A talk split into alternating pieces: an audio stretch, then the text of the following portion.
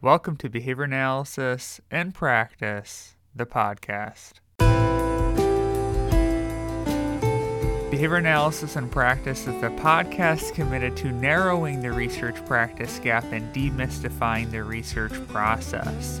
Each episode will take a deep dive into the latest work published in Behavior Analysis in Practice, the journal, by interviewing the paper's author about the topic. We'll explore the nuances of each paper and ask the questions you wish you could ask the authors after reading the paper. Hello and welcome back to Behavior Analysis in Practice, the podcast. I'm the host, Cody Morris, Assistant Professor of Behavior Analysis at Salve Regina University. And today I'm going to be speaking with Bill Heward about his paper, in his own words, Siegfried Zig Engelmann talks about what's wrong with education and how to fix it. Bill is Professor Emeritus in the College of Education and Human Ecology at The Ohio State University. He has taught at universities in Brazil, Japan, Portugal, and Singapore, and has given lectures and workshops in 22 other countries. His publications include co authoring the books Applied Behavior Analysis, Exceptional Children, and Introduction to Special Education, and Let's Make a Contract a Positive Way to Change Your Child's Behavior. Awards recognizing Bill's contributions to education and behavior analysis include the Fred S. Keller Behavioral Education Award from the American Psychological Association's 25th Division the Ellen P. Reese Award for Communication of Behavioral Concepts from the Cambridge Center for Behavioral Studies, and the Distinguished Psychology Department Alumni Award from Western Michigan University. A fellow and past president of the Association for Behavior Analysis International, Bill's research interests include low tech methods for increasing effectiveness of group instruction in inclusive classrooms. This interview was a great deal of fun and it's about a really, really fascinating topic. I'm really excited to share it with you all. So, without further ado, here is my interview with Bill Heward. Hello, Bill, and welcome to Behavior Analysis in Practice, the podcast. Hi, Cody. Uh, thanks for having me. I'm, I'm looking forward to this really excited to dive into the papers you wrote and the special issue focused on direct instruction. But before we jump into those papers, we always love learning a little bit about our guests. So, would you mind telling us a little bit about your background, your current role, and, and why you were interested in this particular topic of direct instruction? Well, I'll, uh, I'll cut the background story short, but essentially say uh, I grew up um, in a little town, Three Oaks, Michigan, about uh, 60, 70 miles from Kalamazoo and Western, but more importantly, within WGN uh, television range in the 50s and 60s, where uh, I could watch the Chicago Cubs and my uh, all-time hero, Ernie Banks. And so I grew up, uh, you know, certain I was going to be a Major League Baseball player and I was a pitcher. And so when it was time to go to college, I chose Western Michigan University. Uh, at the time, I came as a freshman in '67. Western was uh, a powerhouse, number four uh, Division One uh, baseball team, and uh, you know, within a few years, uh, we were no longer quite so, as strong as we were. But coincidentally, um, you know, I, uh, the same year, Jack Michael came as a faculty member in in psychology, and um, you know, I'm there to play baseball. And they say, well, yeah, kid, but you got to take some classes. All right. I, I remember a uh, high school class, half the semester, half the year was Soch, half the year was psych. And it was all this exciting, you know, mentalistic, fantasized stuff. And I said, I'll do psychology. And everybody does intro to psych. Well, intro to psych uh, was Dick Malott uh, with, with, with, five books. Um, one of which was uh, mimeographed a draft chapters of what would become a few years later their classic Whaley Malott, you know, elementary principles of behavior um, uh, textbook. And uh, there was a primer of uh, Freudian psychology. There was Holland and Skinner's um, analysis of behavior. There was uh, something called um, I've still got them all on my shelf up here. I'll I'll I'll, I'll, I'll run through this this fast. Uh, I was hooked. Half the semester was uh, each student then had their own uh, their own rat, um, and you were in a position to teach that rat to do some things. And I did all the things that we do initially. My rat was a little slow, I thought, and I'd named him Ernie after Ernie Banks, and you know, I, said, what the, what's wrong with you? Get some more sleep. Uh, I blamed it on his parents and, you, you know, he's a little slow. And eventually the, the you know, the, the contingencies Malott had created in the, in, in the course uh, were such that, you know, you, you, you needed to get these, uh, these cookbook lab experiments, uh, you, you know, done and demonstrated. And so eventually, you know, Ernie the rat taught me, you know, Bill, the, wet behind the ears students how to arrange his environment, that Skinner box, sufficiently so that not only did he press the lever, then he learned to press the lever when the light was on and not press it when the light was off. And end up, he pressed the lever after uh, uh, rolling a marble across the, uh, the, the floor of his nose, but he didn't do that till he had pulled a little keychain that uh, I dropped through the top of the roof. And well, I was pretty hooked, and I took the next class was uh, child development taught by Don Whaley, and he used the uh, some classic Bijou and Baer texts. They were new then, um, and uh, on child development. Next course was uh, I'm a an 18 year old uh, student taking verbal behavior with Jack Michael with 300 people in an auditorium in Wood Hall. It was a blast. So I was, I, I was hooked, and there was some uh, applied projects. Uh, Roger uh, Ulrich was working with essentially what would be a, uh, a Head Start uh, uh, situations, disadvantaged preschoolers in Kalamazoo. And so I, that kind of was my first foray into getting to experience and learn firsthand what um, you know, thoughtful applications of the principles of behavior could do to make things better for um, you know individuals with disabilities, individuals who are who are you know behind the eight ball for one one reason or another. And um, well, anyway, the baseball thing didn't. didn't work out as I thought. I wasn't pitching in Wrigley Field a few years later. I had to do something else. And I end up in graduate school at the, the University of Massachusetts, and again studying special education, which became my um, professional area of application, uh, and and behavior analysis as you know as the science um, underlying how to try to understand effective uh, instruction um, and and evaluate it, and and then as far as uh, you know interest in direct instruction, which is the focus of this special issue in behavior analysis in practice, and a parallel complementary special issue also published in September 2021 in Perspectives on Behavior Science. Um, so I had the two special issues on direct instruction. Um, and that came about through a variety of uh, a variety of things, but um, not only my interest in trying to learn about and uh, help teachers be more skillful in strategies and tactics that really make a difference in effective instruction. And I was particularly working in, uh, in inclusive classrooms in public schools, um, regular typical classrooms, but also um, you know, including uh, some number of students with uh, individual education plans for various um, in response to, to, to, various disabilities. But our, uh, our special ed uh, ABA program at Ohio State University, I came to Ohio State in, uh, in 75.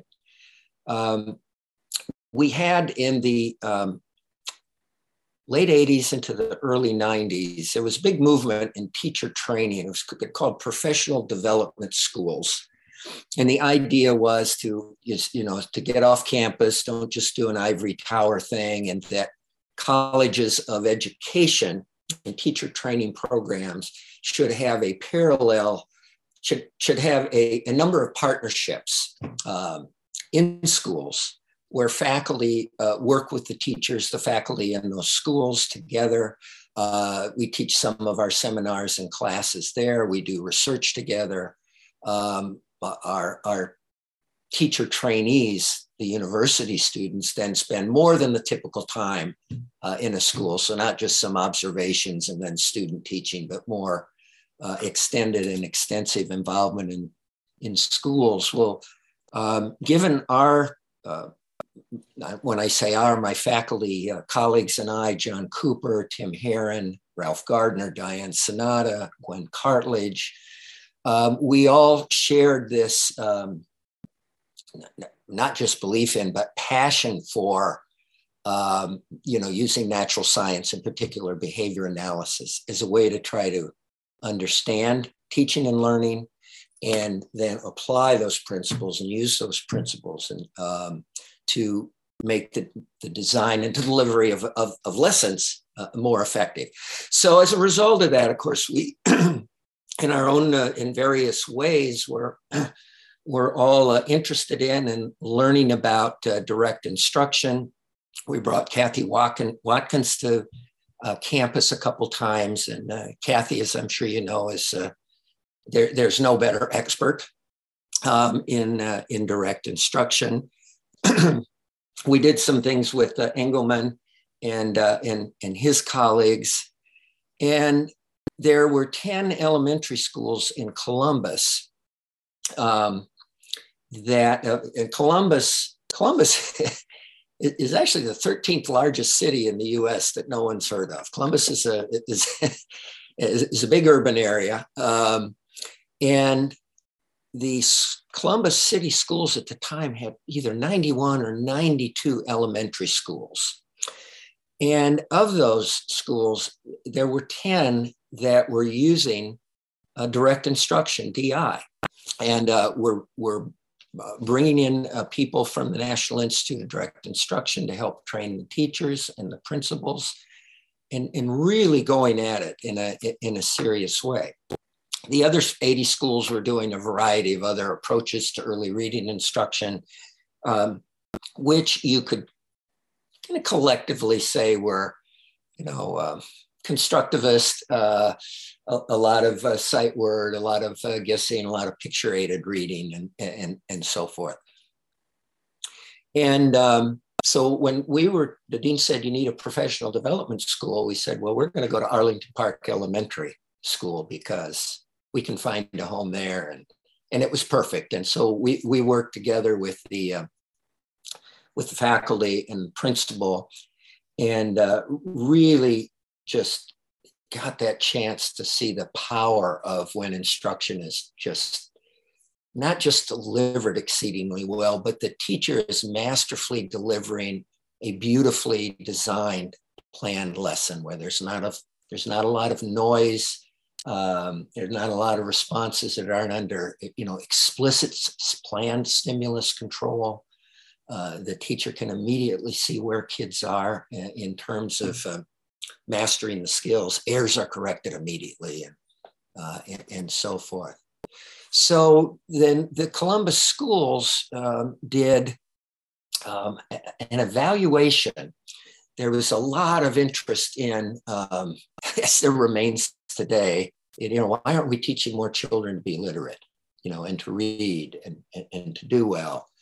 And so there's this um, big interest in uh, exploring and understanding um, how we can be uh, more effective with reading. And so Columbus conducted their own um, really scientific uh, study. And um, they, they spent a year uh, doing this. And when they evaluated it, the 10 schools using DI had the most gains in uh, in performance. They were standardized, you know, reading assessment uh, tests. And there's a state of Ohio test of reading with kids by third grade that determines whether they're going to make it or not, and whether they need uh, supplemental services and so forth. Well, the uh, the 10 DI schools won. Um, this is a lot like the project follow through. If not familiar with that, I'll, I'll, I'll send some materials. Uh, Cathy Watkins wrote a, a, you know a marvelous uh, analysis of that. That was an national Head Start, the largest social experiment ever done um, in Head Start programs around the, around the country. DI handily won, you know, that comp- scientific competition as well. Um, but the uh, not only that, the 10 schools that were using DI, the 10 elementary schools, those children were um, the most disadvantaged. Uh, virtually 100% of them are on state supported, uh, not only free breakfast, but free lunch. And uh, the most kids are receiving special ed services and so forth. Anyway, uh, the, the school then decided, the school district uh, said, well, you know what? Yeah, the DI worked, but we don't like it that well. And I think what we're going to do is we're going to have our teachers just write a whole new program. And so they, they spent uh, five years um, developing their, their own program. It was called LACES. And um, the, the LACES program worked for a couple years. They spent millions of dollars on it. They've eventually used all the kids in the schools, you know, kindergarten through second grade as uh, guinea pigs and their own study after they had enough data to show how to they could effectively teach kids. And then, uh, you know, that one went under uh, a few years later, and they just went back to buying another, you know, multi multi million dollar commercial um, reading program, a so-called balanced programs. And sadly, there's uh, one or two schools left in Columbus where you can find some teachers still still doing DI. That story um, that I've just you know mumbled through and not done a reasonable job of of describing it. I'll follow up, Cody, if your listeners would be interested. I will send you.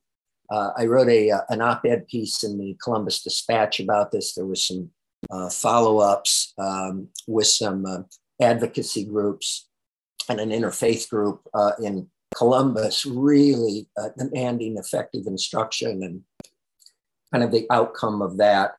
Uh, sadly, Columbus schools are, are still um, not using as, as much. There, there, there, are many marvelous teachers in the school system, uh, but not applying DI or positive behavioral uh, supports for that matter to the extent that they might or could.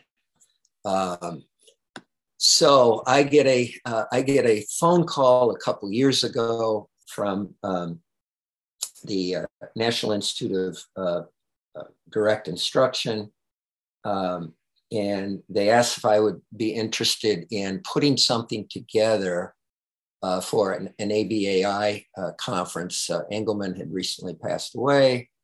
And I, just kind of recalled all of this, and it's absolutely. And anyway, ended up doing a symposium uh, at the 2020 uh, conference. We ended up being an invited symposium um, on uh, Siegfried Engelmann and his contributions to effective instruction and uh, the people that I, I, invited in, many of them are the people that, you know, that morphed into these special issues.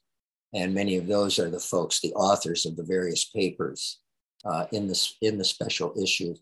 But the same kind of frustrating things of how how can we help? And it's not just in education. What can behavior analysts do? We're pretty darn sure we've got some some solid strategies and tactics for uh, you know making the world a better place, whether it's in education or uh, you know healthcare or you, you, name it. And how how do we possibly uh, disseminate, communicate, teach that information to, uh, policymakers? Um, in this case, would be to educators. And um, nobody has the answer, but we we we keep trying. Um, there's a marvelous paper by, uh, by Pat Friman, um, and I'll send you the link to it. It's, it's in the um, parallel or complementary special issue on DI, the one published in Perspectives on Behavior Analysis, where Pat uh, writes eloquently, as he uh, been doing for a long time, just what we behavior analysts need to kind of wake up to in terms of effectively uh, talking about and presenting um, and uh, politicking um, what this what this science what this as pat says this way of thinking the importance of consequences on our behavior uh, to be more effective. So how's that for just a ramble Uh, you, you asked a very reasonable uh, question. I'm not sure how much of that was. Uh, that was, was perfect. Even close to the question, but no, that was perfect. I think it really helps build the context and describe the importance of direct instruction and the need for a direct instruction special issue in a behavior analytic journal, just building sort of information around or knowledge around this incredibly important tool uh, or, uh, or, or strategy or or I don't know if tool is the right word. Um, system. It's really system. A, it's a, it's really a system because yeah. it entails. I think that's a, a not just accurate but uh, important way to talk about it because when you when you watch when you get to see a, an expert di teacher at work and the kids in the school it's exciting i mean yeah. i get i get chilled but what you see and hear and when people get to do that they're they're much more likely to join our team. God that's nothing like this stilted robotic stuff i heard about and the kids are having a ball they're being successful it's fast paced it's fun. But there's so much it's that iceberg you know the tip of the iceberg and what's underneath is this brilliant the analysis of the content the knowledge and skills that are being taught uh, and in this case with direct instruction reading you know be, beginning with de- decoding the the mystery of these printed symbols. Oh and they stand for the sounds of when we speak and talk to ah and those are words. But the design of uh, of that and that is what uh, you know Engelmann and his colleagues that um, uh, you know developed and the, it still continues today that the r&d on direct instruction uh, just became so masterful at. Um, and so the, there are there are some of the articles um, in the and in particular in the back um, special section um, that uh, that explain and, and detail kind of well here's here's the parts of it and here's why it, it you know why it works the way it does. And then you want to do more of a deep dive as they say and uh, get a little, more uh, serious go into the into the papers janet twyman has a couple uh, wonderful papers uh, tim slocum and uh, kim rolfe and and then ed Kame'enui just has this fabulous paper in uh, Perspectives on Behavior Science, and he calls it um, uh, an, an, ode to uh, Zig and to the Bard. And he relates uh, what Engelmann did and the way he thought about the assumptions he made about teaching and learning. And what a child who doesn't know how to read would have to navigate in an environment that and he related it to what he what he ended up coming up with is this whole direct instruction system is somewhat like uh, Shakespeare plays, where there's the, there's all these pieces and they're all important, but the, the whole is so much bigger than all these these parts. It's a, it's really a tremendous, tremendous, uh, tremendous read. We'll we'll be sure to link to that, and and thanks for the clarification. Directing the what you kind of have been talking about so far is just the importance of direct instruction as a system you provide two papers within this special section. One is an introduction to the special section, which I think you've done a good job of sort of summarizing already. And then your second paper focuses on uh, sp- specifically the sort of founder of direct instruction, Siegfried or Zig Engelmann. And so that paper is called, in his own words, Siegfried Zig Engelmann talks about what's wrong with education and how to fix it. Before we get into what this paper was and, and how it came to be, in your introduction paper, when you talk about the various topics that are covered within the special issue, which are sort of numerous, and there's a lot of great resources, and we'll be covering a lot of those papers in this podcast, you refer to your own paper focused on Zig Engelmann and you compare his discoveries on teaching to uh, or teaching more and less time specifically to Lovaas's work with autism and you equate them as being both just absolutely pivotal moments why is uh, to you Zig held in the same regard as Lovaas in terms of, of what he was able to do?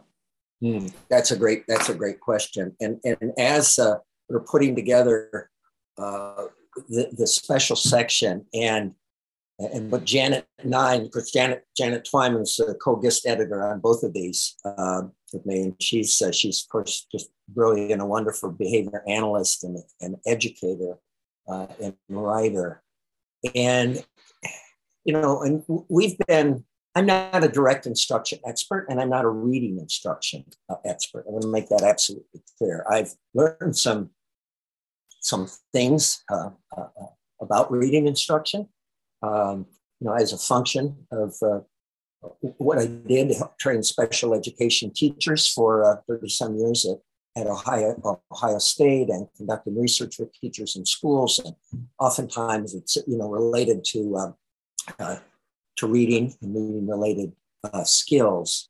Um, but when you, when you start to learn about um, DI and then you keep going back and you look at the powerful, just again and again, the, the research results.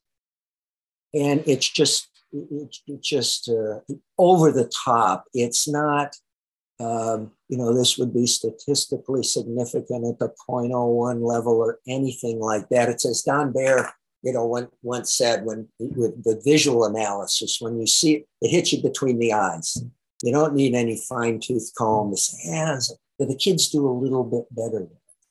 So one of the um, invited papers, and it was an invited presenter for um, for the symposia uh, that we did at ABAI a couple years ago. Her name is Jean Stockard, and Jean is a professor emerita at uh, the University of Oregon, where over a number of years she had worked alongside and done some projects with uh, Engelmann and the other key developers of direct instruction. And uh, some years ago, she and uh, some of her students and colleagues uh, tackled pulling together. There's, there's been literally hundreds of peer reviewed experiments. In fact, it's 300 and some on DI. You know, from, from kids from, uh, from preschool through secondary, with and without disabilities in all kinds of instructional uh, environments and arrangements. And it's not just DI for reading and early literacy, although most of the research is there. Um, there's direct instruction programs in, in mathematics in logical thinking, in writing, in basic scientific logic, and so forth. But Jean Stockard, they uh, and they have a book now, and I'll link all of this uh, for you. But her her article in uh, in Perspectives is a is a, they did a really a be a mega analysis. It's a meta analysis of all these various meta analyses that have been done on uh, on direct instruction, and it's just hands down. It's like equating how much do children um, with autism benefit from EIBI, early intensive behavioral intervention. And it, has been this similar um, mountain, libraries full of research showing that EIBI is the best game in town. It, it's not a miracle. Uh, every child doesn't make all the you know gains in the world, but virtually every child uh, benefits. For the time being, um, we, and that's the collective we, that's, uh, you know, like the medical associations and American Association of Pedi- American Pediatrics Association and governments around the world said, and insurance companies and state legislators, you know, there's enough evidence that EIBI is effective and improves the lives of children with disabilities, autism, uh, and their families that will pay for it. And that's the ultimate, I guess, at least in the Western world, uh, um, indication that something's uh, that something's working. Okay, back to back to DI. Well, wait a minute. You'd say, but DI is not used in all the schools. There's not state departments of education don't tell the public schools, you know what? You really need to be doing this because it's got the most data. That's not there. But what Janet and I realized, and others have realized this before you look at it, and especially Stockard's uh, study in her article made it clear that there's every bit of the same amount of powerful scientific peer-reviewed evidence of the effects of DI um, that if and when, let's be optimistic, we need to be, when um, schools make direct instruction um, more of a player um, in instruction, especially early reading instruction, the, the, the effects would just be mon- monumental. The outcome would be, it then be recognized um, on the same level um, uh, of importance. Some might argue, well, even more because we're talking hundreds of millions of kids around the world, you know, learning learning to read and become and become literate. So that's that's that's really where that uh, that came from. And of course, you no one has to or shouldn't take uh, you know our words for that or in this paper suggesting that, but check it out and you know make your own decision. Awesome, thank you. And it seems like when when you're interested in direct instruction, all roads lead back to Engelmann. And sort of within that theme, you uh, within the special issue, you you published a paper that's really a transcription of an interview you did, or sort of a guest presentation slash interview you did with Engelmann in 1992. Could you talk about the format of that interview and how that came to be? Sure. Um, um, Zig was we call a distinguished guest faculty in um, a, a, doctoral seminar that I began in 1988. So this was still pretty early on, maybe this fourth or fifth year um, when when he came on, and essentially it was a poor man's distance learning, or uh, or more to the fact, uh, is really a Tom Sawyer thing. so, you know, I'm uh, teaching our our doctoral seminar each autumn quarter. And we arranged our doctoral program such that we had cohorts come in. Um, and so PhD students would go through the three year program as a cohort and, and uh, take a number of uh, standard required courses um, uh, together. And we used this autumn uh, quarter. OSU then was on the quarter system, semesters now, but uh, 10 week quarters with a, an 11th week for exams and such. So we did the uh, autumn quarter uh, seminar. Um, I, I, realized that when we had the first, second, and third year students together, so that helped build this community as, as well. And I, I, realized right away that after a couple weeks, uh, there's not a whole lot left that I have to, to share with these students, and they deserve a lot better than that. so I said, I know. Let me see if I can get uh, uh, Don Baer and Murray Sidman and Sid Bijou and Jack Michael and Sigrid Glenn and Judy Favell and Julie Vargas to teach my class. So this predates you know anything like uh, like like email. We're sending stuff, and you do dial up on phones with cords, and you send mail back and forth in the snail mail. And so in the in the spring of that first year, I reached out to in that first year. I think it was uh, Baer, John Bailey. Uh, Richard Hawkins, Judy Favell, maybe Julie Vargas, um, had 10 10 people. I, I, I, I know where I, I, I talked to them at the ABA convention in May. I said, Oh, I got this great idea. So I said, um, how, how about if um, you spend uh, an hour and a half next fall in my on a speakerphone uh, with my students?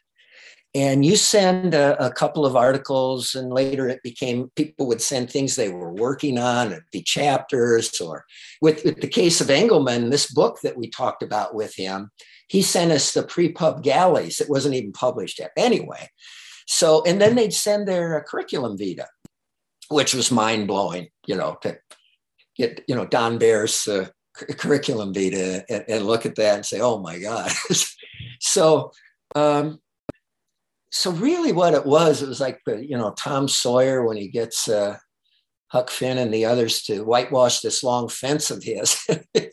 he knows he can't do it. And he tells them it's going to be such a great deal. And this turned out to be the coolest, the coolest thing ever. They, they um, I, I, did the course until I um, retired in 05 from OSU. Uh, Sheila Alber-Morgan, um, who was the faculty coordinator of, uh, of OSU's uh, ABA program, uh, has been uh, teaching it ever since um, each year.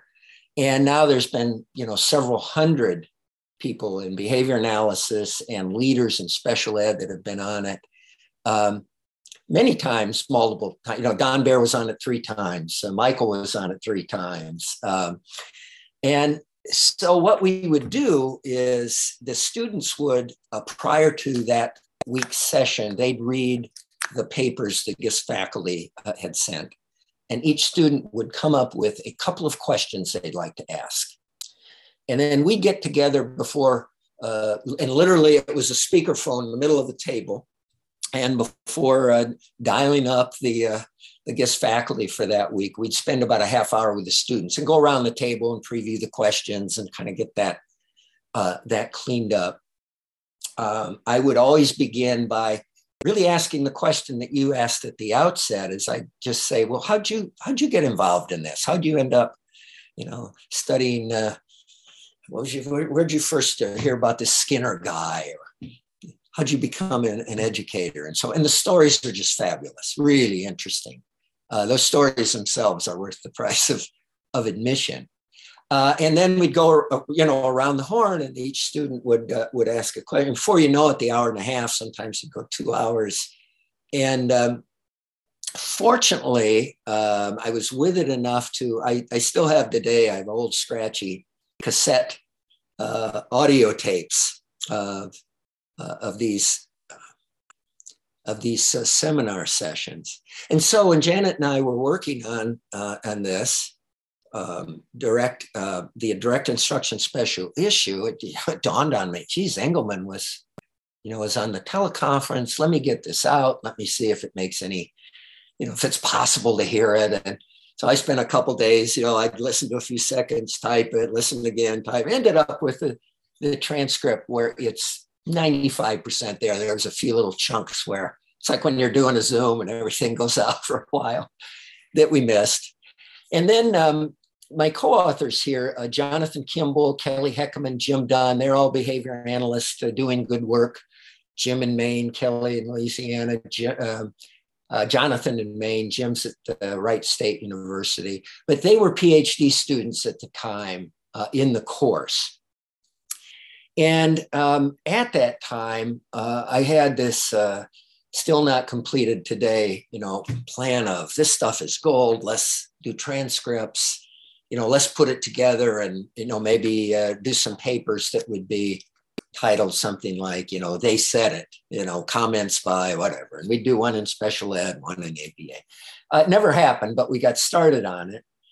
And so when this came around, I just I called Stephanie. I said, "Do you think this would be, you know, useful, relevant for this special issue?" And she said, "Of course." And got to work on it. And then I, you know, wanted uh, Jonathan and Kelly and Jim to be, you know, but part of it as well because they had put a ton of hours into the uh, the different cassette tapes, you know, back in the day. So then we ended up, um, you know, as is typical here, like what you'll do with this podcast.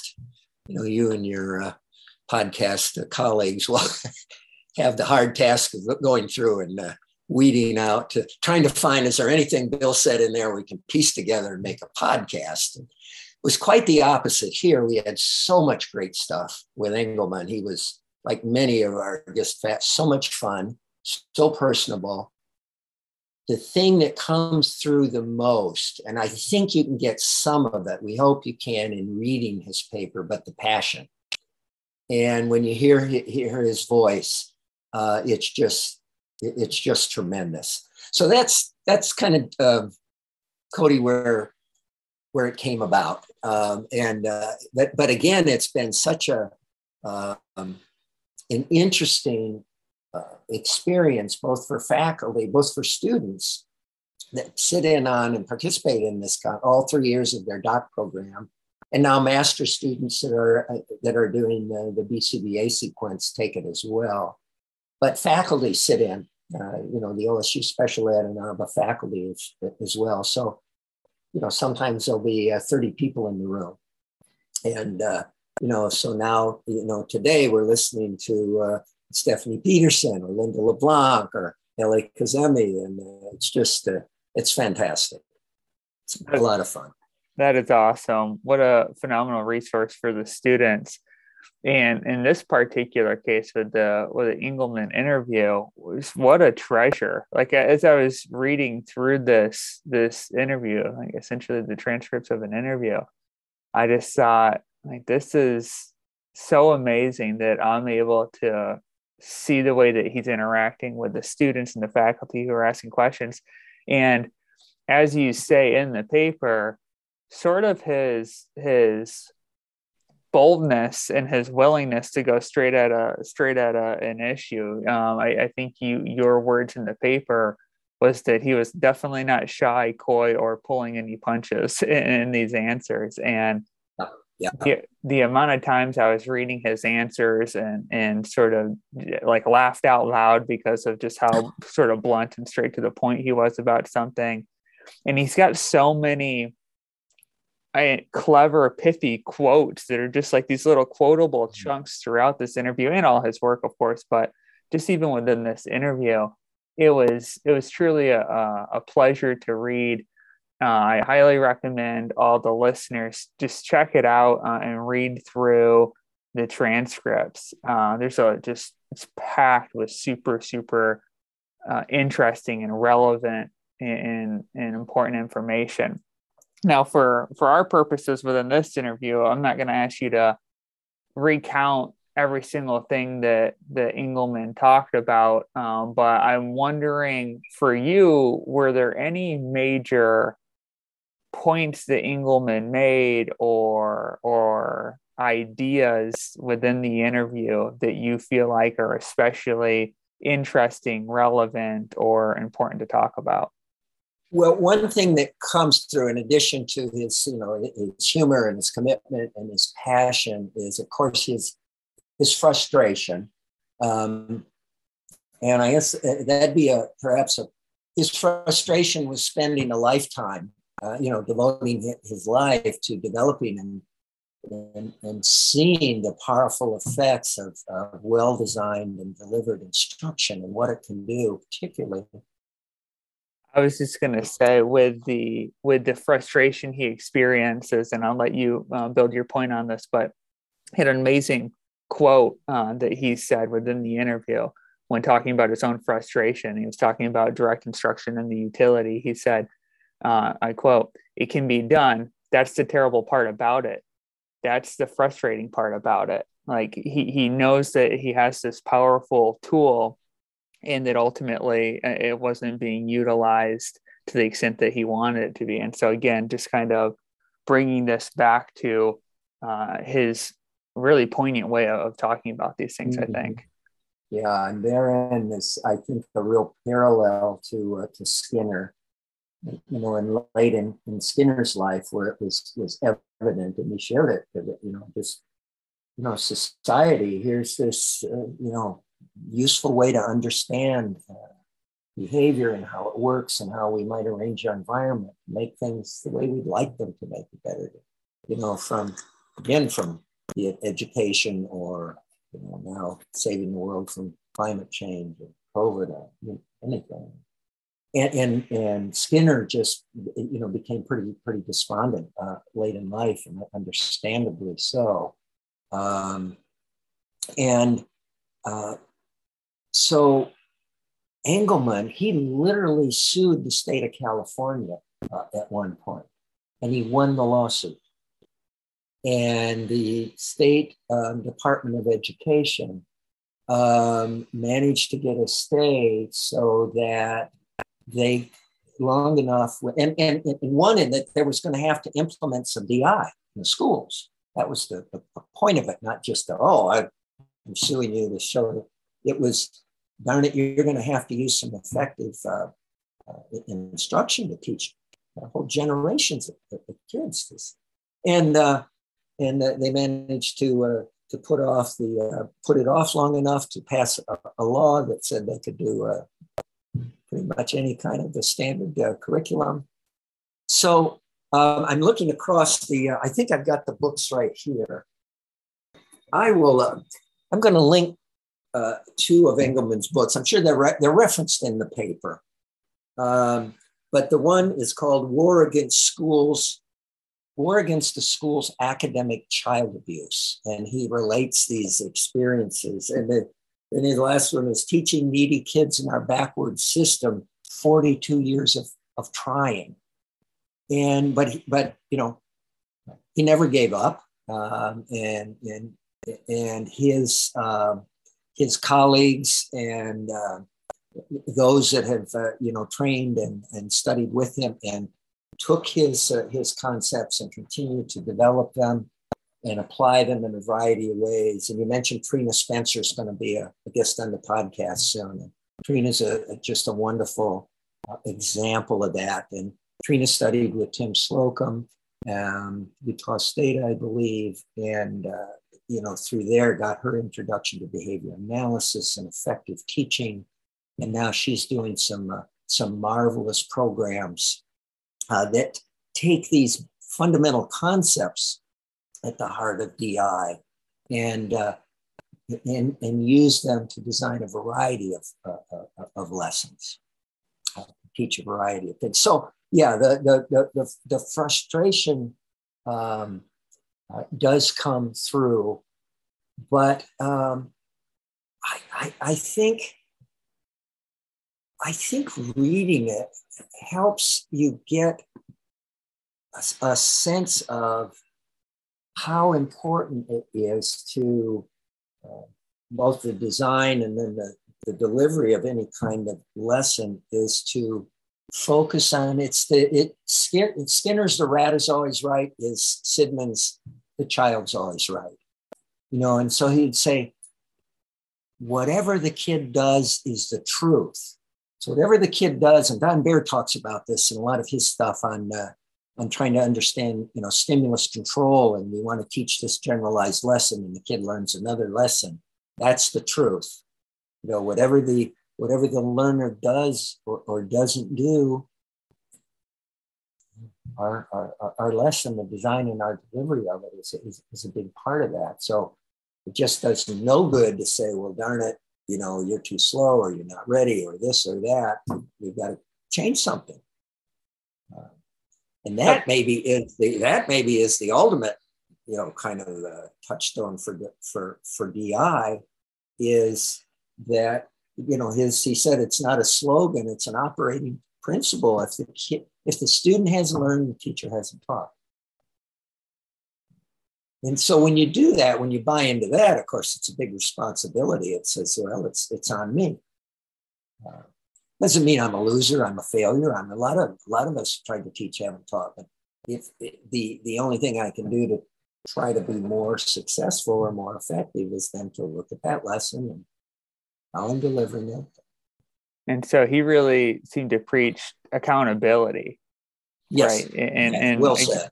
Yeah, and and, and again, uh, so many uh, amazing quotes that he has around that, and to emphasize the one that you already stated, and, and you include this quote sort of under a picture of him within the article. But if the student hasn't learned, the teacher hasn't taught.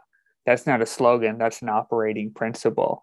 Um, I think that that second piece of that quote of "it's not a slogan, it's an operating principle" is is very interesting. Why do you think he's he's feels strongly to differentiate? Like we're not we're not just saying this we're doing this. Why is that important? Well i think it, it, it's evidence of his commitment of what what he and his colleagues did in the you know the research and development the continuing uh, ever ongoing r&d with um, with direct instruction and they would not publish a program until something like you know 90% of the kids learn 90 that's unheard of in education. Stuff just put together and oh let's got to put a nice box on it and make it fun and you know and send it out. And they were just absolutely committed to evidence by the children that they've acquired these skills and uh, and can use these skills. And so I, it, you know, and I think it's we, we can we can say things that are you know are slogans, but operating principle gets back to that idea of it's I guess it, for us in behavior analysis a functional analysis of is not learning. Let's take it apart and try to understand what are, what are the aspects, antecedents, consequences? Is it the form of the response the student's making? Uh, is it the error correction? We look at how we're uh, responding to errors? Um, so just that constant uh, evaluation and revision and refinement of the programs. I guess that's the operating principle part there.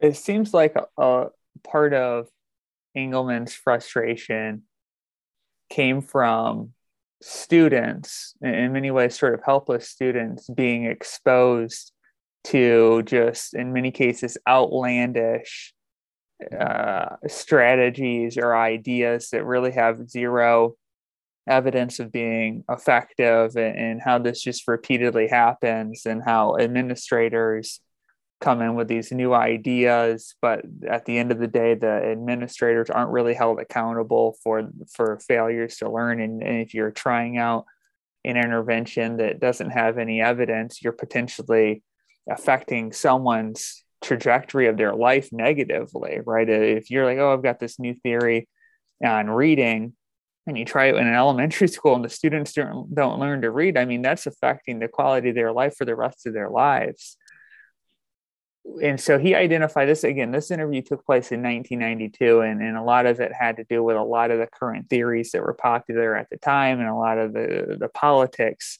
that was happening at the time. Do you see or have you seen since 1992 any changes or does it look like you know a lot of uh, a lot of what Engelmann talked about is still relevant and, and problematic I, I hate to say this, but um, it's not any better. Um, I'm uh, I'm looking at uh, collected some things. We did this symposium. This was a um, a story in the Atlantic.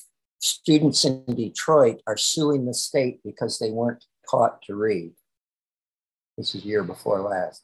Federal appeals court sides with Detroit public school students in literacy lawsuit. Uh, I'll send you some links to these things, Cody, but it's absolutely uh, it, it, it's the same. I uh, I took out some uh, frustration about uh, 20 years ago. I it was really just a, a cathartic rant. I, I, spent about three years putting together a, a, paper. It was published in the Journal of Special Education called um, 10 Faulty Notions That Impair the Effectiveness of Special Education. There's only one of the 10 that are specific to special ed, they're generic.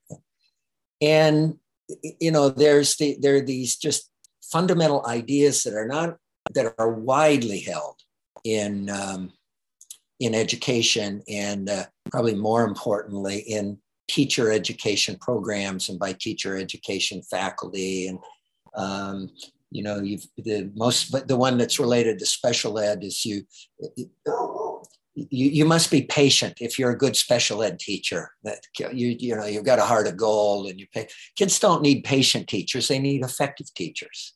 You really should be teachers who are impatient with lessons that don't you know that uh, that uh, that don't teach. You know it's better if students um, construct their own meaning from lessons which is just the opposite of direct instruction says we've analyzed the content to be learned. We, we've st- figured out to read, you need to do these things. We're not going to let you try to figure that out. Why we don't have a heart surgeon, you know, have a go at it. You know, see if you can figure out or do it your own way. No, you want to follow a script, you want to do it effectively. You know, another one of those classic, uh, still widely held beliefs about uh, effective teacher. A good teacher is a creative teacher. Hmm. There's a lot of roles for being creative, whether you're a you know, a behavior analyst working out a, uh, a, a, plan for uh, helping helping a restaurant staff, you know, be more polite and effective with uh, with customers or coach of a little league baseball team. And there's there's a role for creativity when it's attached to a good understanding of the strategies and tactics and basic principles that you not just let me grab this and grab that and you know i end up with this uh, eclectic mix that's a little bit of this a little bit of that and it's mean, not not anything uh, and that's one of those faulty notions that you know eclecticism is good it's since no one way of looking at the world knows everything and it's got everything right and that's that's true uh, let's just take a little bit of this and a little bit of that. And that and that's a mess. But so this notion of a good teacher is a creative teacher. So a lot of teacher ed assignments and activities. Well, one is it often begins with uh, develop your own um, theory of pedagogy. As soon as they say pedagogy, I know I'm in trouble. We can't say teaching, but pedagogy. Can can you imagine again go back to i don't know medical practice or even uh, valvoline training people to change the you know your motor oil kind of imagine how a, an internal combustion engine works this is what we're doing with a lot of beginning teachers you create your own because it's as good as anything else and then this idea of creativity say well um, I, i'm going to be judged on am i doing something different all the time and this is there's a place for creativity. Got to be fun, or it won't be fun. Stick Malat says so. It should be fun what we're doing. But so imagine next time you get on an airplane and you know the pilot comes on and you hear her say, "All right, uh, put your uh, tray tables up, seat backs upright, and um, we're getting ready to come in." And he said, by, by the way, I'm going to try a new way to land the plane. I, I, I learned about it in a workshop this weekend. This is what happens in, in schools and classrooms all the time. Just that, well, I'm gonna I'm gonna do it this way or I'm gonna do it that way. And in professions that are guided by you know the the best technology based on the best understanding of the related best applications of the sciences that are related to that uh, to that profession and the technology that will help us do that profession you know they don't they don't do that. Uh, yeah don't get me going on that. Anyway i um, love it. Yeah and i love the ex- I, I love the examples you provided i think they're incredibly helpful and i mean even just to think about that that pilot uh, landing the aircraft analogy in terms of total cost to society, what is actually more problematic? You know, like the the uh, uh, potentially a plane crash, which of course is devastating and horrible. But when you have uh, systematic issues in education and, and you're and you're creating disparities and, and illiteracy and every other sort of issue coming from education, uh, in terms of just even basic dollars cost to society, I have to imagine poor education is much worse. Much worse.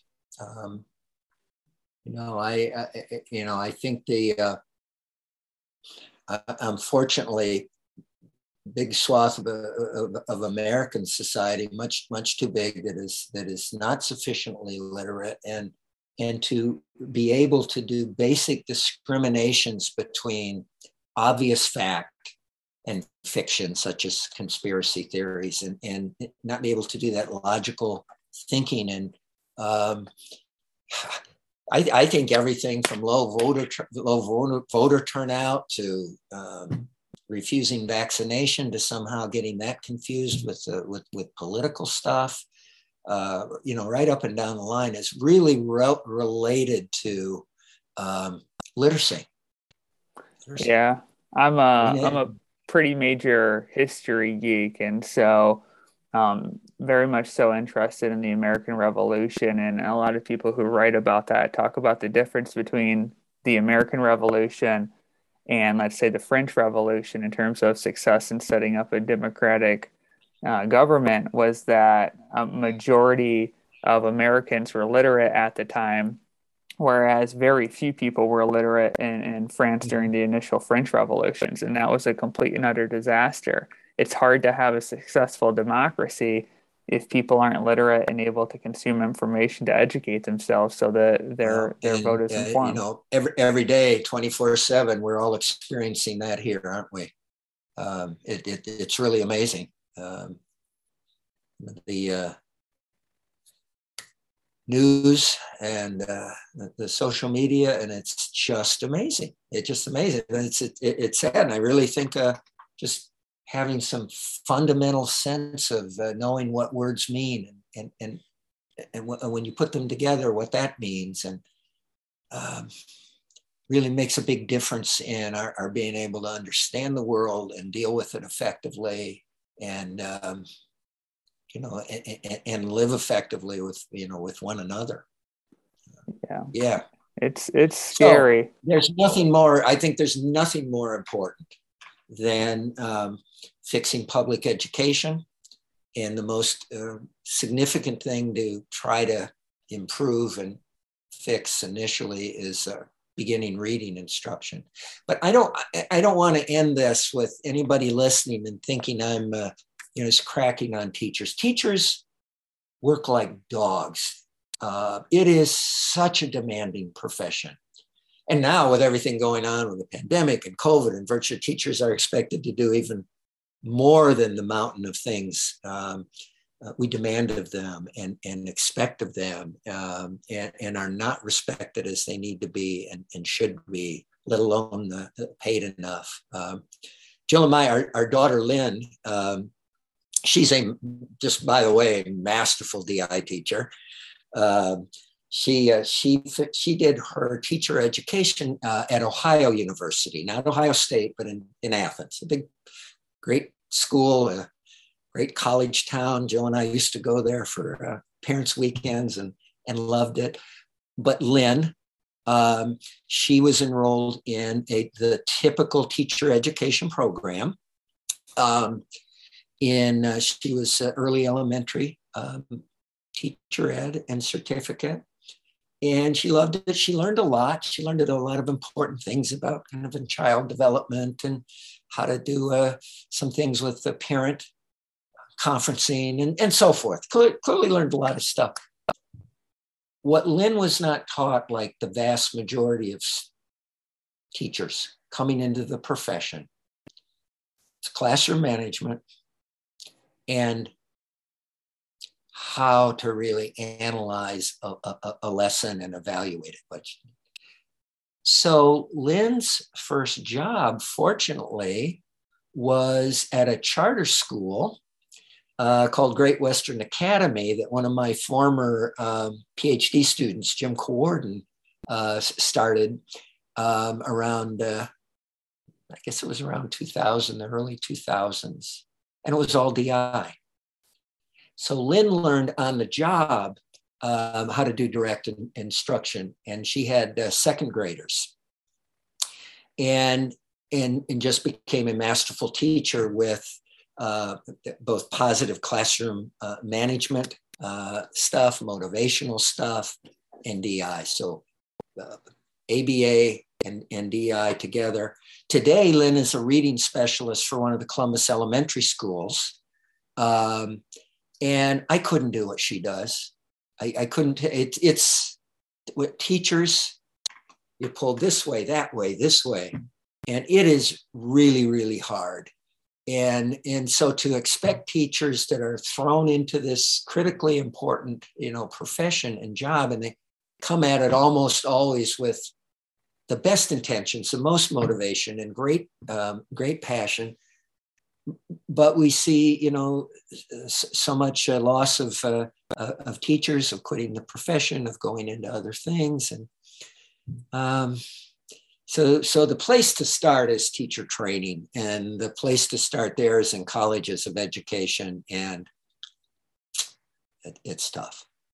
But the more um, young people studying behavior analysis with an interest in improving education that would get into education itself as their profession and use the science of behavior analysis to help you know inform and guide what they do and build upon their knowledge would be so much different than the behavior analyst going into a school and trying to tell teachers and principals, well, you're doing it all wrong. Try it this way or that way. Um, you, you, know, to work in any area as a behavior analyst, you need to uh, to learn and not just respect, but understand and live. You know, what are the contingencies that operate in that profession? What are the cultural practices? What are the expectations? So, and that's just been something that you know, behavior analysis, behavior analysts that we've needed to do better uh, all along, uh, and that's and that's still that's still a big a big challenge and a big need. But we're doing better at it. We're doing better. I appreciate the distinction that this frustration isn't really targeting teachers, and I think that's consistent with at least from this interview Engelmann's message. Yeah, there was absolutely. a question within the within the exchange that you write about where someone asked, you know, who should be held accountable? and he specified not not the teachers isn't the teacher's fault it, it should really ultimately be on the administrators because the administrators are the ones that are creating these contingencies. And so um, do you agree with that? And and aside from potentially uh, holding administrators accountable and then as you just previously said the importance of teacher education is there anything else you think would be helpful in in in helping improve uh, education and, and perhaps getting more direct instruction within schools enough taxpayers a, a sufficient number of uh, parents and families that demand uh, effective reading instruction.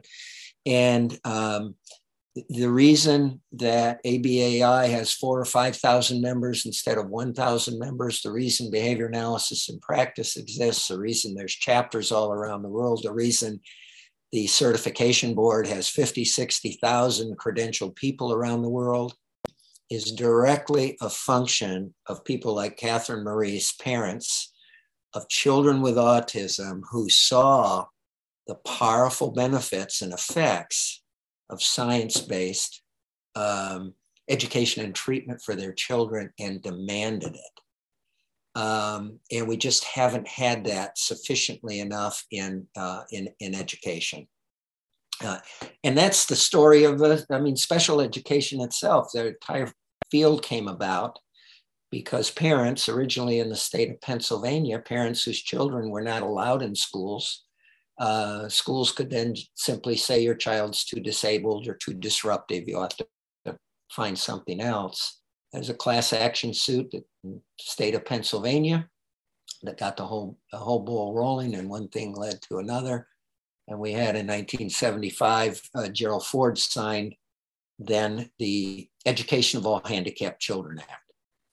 And that is the beginning of modern special education as a field. And in the US, it's very recent history.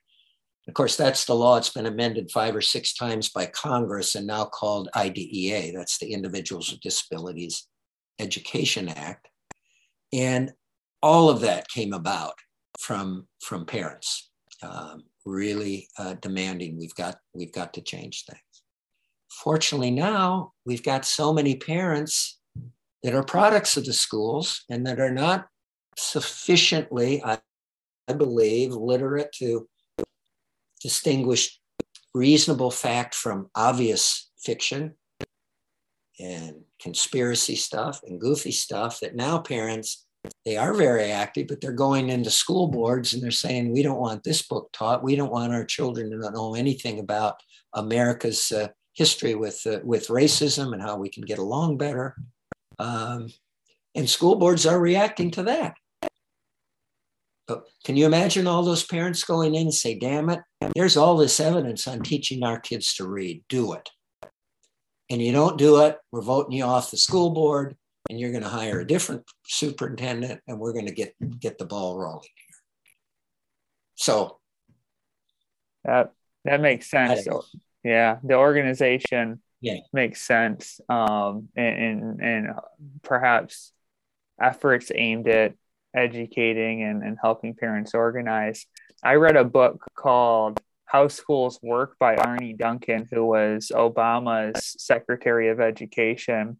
And before he was in that role, I think he was the superintendent of Chicago Public Schools. And in part of the book, he talked about looking at different outcomes to different schools and, and, and finding some schools that were just so problematic. The best thing to do would be to close the school and to, mm-hmm. to transport the kids to, to better schools that were nearby. And when he attempted to do that, the parents revolted and were protecting the school that was just absolutely horrible for their children. And it was almost as if they had some, uh, I suppose, blind loyalty to the school uh, rather than looking at is are, are the things that the school is doing actually helping my child learn the things that they need to learn well, and there's understandable, uh, you know, widespread, deep-seated mistrust uh, by many communities and families of, you know, government in general, but but but schools and leadership groups, and so be a, a, multiple reasons for why you know parents would revolt and say no, we we don't want our, our kids moved, and distrust just being among them, but it could be the uh, practical aspects as well and being closer to home and what we're used to and um, who, who, knows who knows. But yeah back to uh, you know the the engelmann um, incredible seminar session that that we we had with him in 91 you know cody it it ends with that. He talks about uh, they were doing some work in the chicago public schools and this predates duncan and um, you know the anecdote you, you, you were sharing but um, it was a large uh, like an, an, interfaith organization supporting uh, communities and children and disadvantaged kids in chicago and the chicago white sox were i guess uh, providing funds as well. And engelmann talks about going into this i mean it was a fifth or sixth grade classroom. And he had this uh, African American man with him who was a key leader in this in this group, and he says how Engelmann started asking the children just the most basic questions about you know about the world, and they're sixth graders, I, you know math and facts, and, and, and he's just you, you, hear his voice on that, and he's just he, they couldn't answer anything. And he says, not one of these dumb, stupid questions could any kid answer. And he said that man was just crying. And he had to leave. You know he just he could not believe uh, these were kids who'd been in, in school since kindergarten and sixth graders. And just in a sense didn't know anything um, and you could replicate that today in, in, in a number of in a number of schools uh, but again you can also go to some classrooms and have an opportunity to serve, you know, teaching as as well as it can possibly be done. Uh, and in some cases, those are these miraculous, uh, you know, kind of self-made, self-taught, self-learned um, uh, educators and classroom teachers. In other cases, they are teachers that have come from, uh, you know, some fantastic teacher education programs, of which there, of which there are some, not enough. There's more of them, in fact, in special education. You have a better chance of a special educator um, knowing about uh, the science of behavior and how it relates to teaching and learning. There, there's more of an interplay between uh, ABA in the field of special education, less so in general education. Um, you know, but there's pockets of excellence and just needs to be built upon. Um, but it's tough it's tough. Yeah, and and much of what we talked about was was some of the unfortunate outcomes. It's heartbreaking. It's disturbing. I think sort of laced within this conversation and within the conversation you transcribe with Engelmann, there's this glimmer of hope of what we have the tools to do. It's just a matter of getting those tools in place. And so, hopefully, this interview and this article helps sort of motivate folks to to push for these things in school and to, and to push for initiatives that are going to help like educating parents etc so thank you for sharing all of that with us before we we end the interview is there anything else about this particular interview with engelmann or anything else you'd like to share with us i don't think so you've um, having this uh, great uh, chat with you, Cody, has got me. Uh, I'm going to go back and read all reread all the articles again uh, myself. maybe uh, maybe get to work on uh, one of the other transcribing one of the other cassette tapes um, to do something like this with uh, some of our other uh, fantastic uh, you know scholars and leaders in the field and researchers that uh, that we were able to have in this teleconference uh, seminar. But I, I would just end by by you know thanking you and uh, just acknowledging what what you are doing, you and your colleagues, in in, in doing this podcast as one series, as you know, one important way um, that we as behavior analysts can can disseminate, can share, can teach one another. Um, within the behavior analysis community and then potentially um, without towards society at large as well. So, way to go. Way to go. I've, I've really enjoyed uh, talking with you. Thank you. Thank you. And we'll link to all the resources. You provided a lot of references to resources throughout. We'll provide those in the show notes for the listeners. As Bill said, check out not only this paper, but check out the entire special issue on direct instruction and precision teaching that's out in Behavior Analysis in Practice, the journal. Bill, it's been an absolute pleasure. I hope you do transcribe more of these interviews. I think it was a really, really cool paper and a great uh, interview with you. So thank you. Thank you, Cody. Take care, my friend. Thank you for listening. Before you take off, please remember to subscribe and like us on whatever podcast player you use to listen and to find us and follow us on social media to stay up to date on our latest episodes and to suggest recent BAP papers that we should review on the show. I'd like to thank a few people. I'd like to thank Stephanie Peterson, the editor of the journal Behavior Analysis in Practice. I'd like to thank ABAI for sponsoring this podcast. And I'd like to thank my assistant producers, Elizabeth Narvaez and Josie Perrin, as well as my production assistant for this episode, Jacqueline Wilson. As always, thank you to Jim Carr and his band New Latitude for letting us sample their song Cruising Altitude throughout this podcast.